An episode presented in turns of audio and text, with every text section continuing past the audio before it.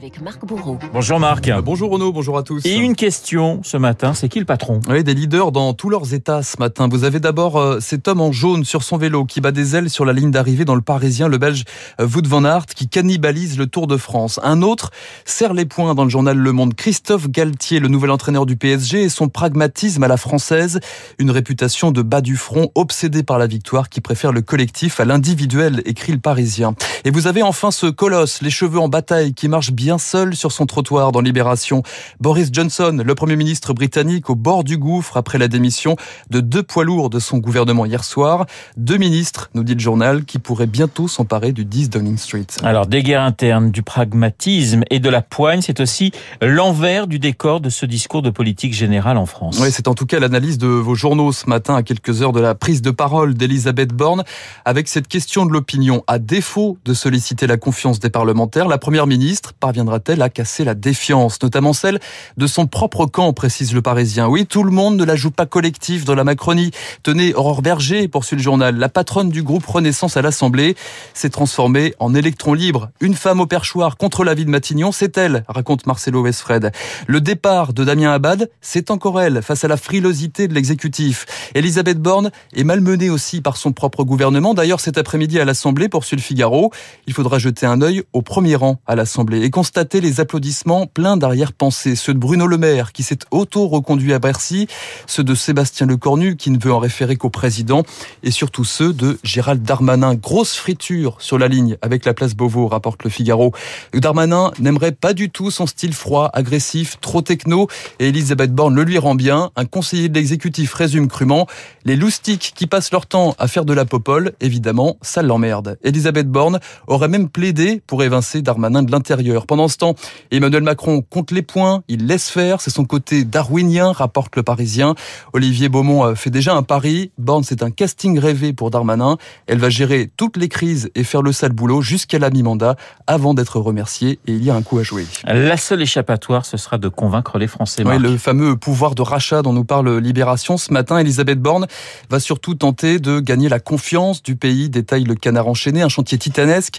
L'inflation, le pouvoir d'achat, la dette dont vous parlent les échos et le progrès ce matin. N'oublions pas le Covid, ajoute le journal Le Monde. L'épidémie repart en flèche et la France est aujourd'hui sans cap ni boussole. L'épidémiologiste Antoine Flao ne dit pas mieux sur le site slate.fr. Disons que les marins étaient jusque-là dans leur cabine anticipant la tempête et qu'ils sont aujourd'hui sur le pont à arrimer le gréement en espérant que le capitaine sait où il les mène et tient bon la barre. Eh bien, on n'en est pas convaincu quand on lit le monde. Tout le monde est en vacances. Le conseil scientifique part en congé le 31 juillet. Son dernier fin juin, il est tombé dans un puits de désintérêt. Les chercheurs ne sont pas immunisés contre la frustration et la lassitude, conclut le monde. Aujourd'hui, la préoccupation, ce n'est pas le Covid, c'est la guerre et la sécheresse. Ah, des forêts qui n'ont pas fini de se consumer, c'est d'ailleurs la une du Parisien. Oui, avec ce cri d'alarme des pompiers, l'absence de pluie et les vagues de chaleur pourraient bien provoquer de terribles incendies. Inquiétude euh, du président de la Fédération nationale des sapeurs-pompiers de France. Rien que dans les Pyrénées-Atlantiques, la surface incendiée a été multipliée par trois. Plus aucune région n'est épargnée. On a recensé 422 incendies rien que pour la moitié nord. La sécheresse en France, on la constate aussi à l'état des maisons, nous disent les échos. Plus de 10 millions de logements pourraient bien être concernés par des fissures. Prenez le cas de Valérie Blanchard et sa maison en pleine campagne près de Bourges. Été 2020, des fissures apparaissent sur les murs, des trous béants dans son garage.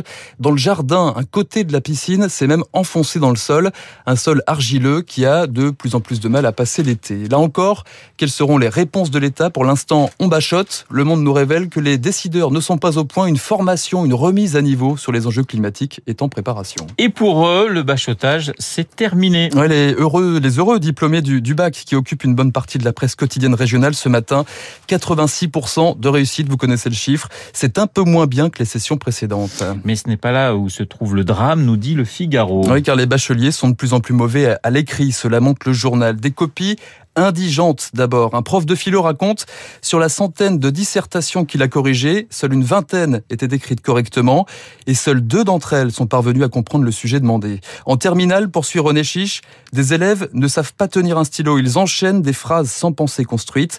Autant que je passe le balai dans la cour du lycée, ironise l'enseignant. Les Français sont fâchés avec la langue de Molière, la faute aux écrans. Tenez, les 7-25 ans passent 3h14 à lire par semaine contre 3h50 sur un écran ça tous les jours. 7-25 ans, c'est quand même assez large. Hein, c'est quand, même. assez large. Mais enfin, en tout cas, les, les, bacheliers sont concernés également. Résultat, la durée d'attention, Renault s'effondre. Elle est de 9 secondes aujourd'hui. Une seconde de plus que celle du poisson rouge. Mais les petits Français sont surtout fâchés avec Molière tout court. Les auteurs en prennent pour leur grade.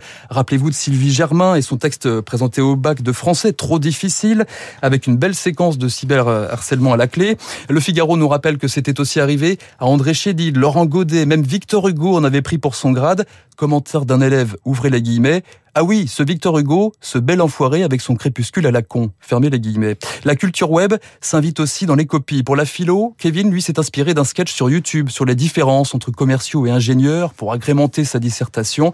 Le coup de génie de Kevin lui a valu un joli 6 sur 20. Vous savez pourquoi on met 6 sur 20 pour éviter une double correction. Donc on ne descend jamais en dessous de 6 sur 20. Mais oui, mais je vous dis, voilà. Ça met fin au calvaire. Le plus inquiétant, en tout cas conclut le, le Figaro, c'est que les bacheliers ont coincé sur la signification d'un mot cette année. Et ce mot, c'est ludique. Lui, enfin, a décroché le Graal. Ouais, sa tignasse bouclée, ses lunettes sont partout dans vos journaux. Ce matin, Hugo Dominil, euh, Duminil, copain, qui s'est vu décerner la médaille Fields hier, un génie des maths, des probabilités certes, mais qui souligne euh, surtout un parcours loin d'être linéaire dans le monde ce matin, comme ce moment où il s'est souvenu deux jours avant l'épreuve qu'il devait passer l'agrégation. Il finira quand même deuxième, hein, ce qui est pas mal. Comme sa scolarité à Louis le Grand, bon dernier, il était avant de cravacher pour être le premier de la classe. Hugo Duminil, copain, c'est un personnage atypique. J'approxime beaucoup dans ma tête. J'y fais beaucoup d'erreurs. Et puis ce qui m'intéresse, ce ne sont pas spécialement les labos, dit-il, plutôt les interactions intenses avec des collègues, avec des amis au café, en randonnée. Je ne me sens pas un génie, au contraire, je veux insister sur la normalité. Normalité, humilité pour le boss des maths.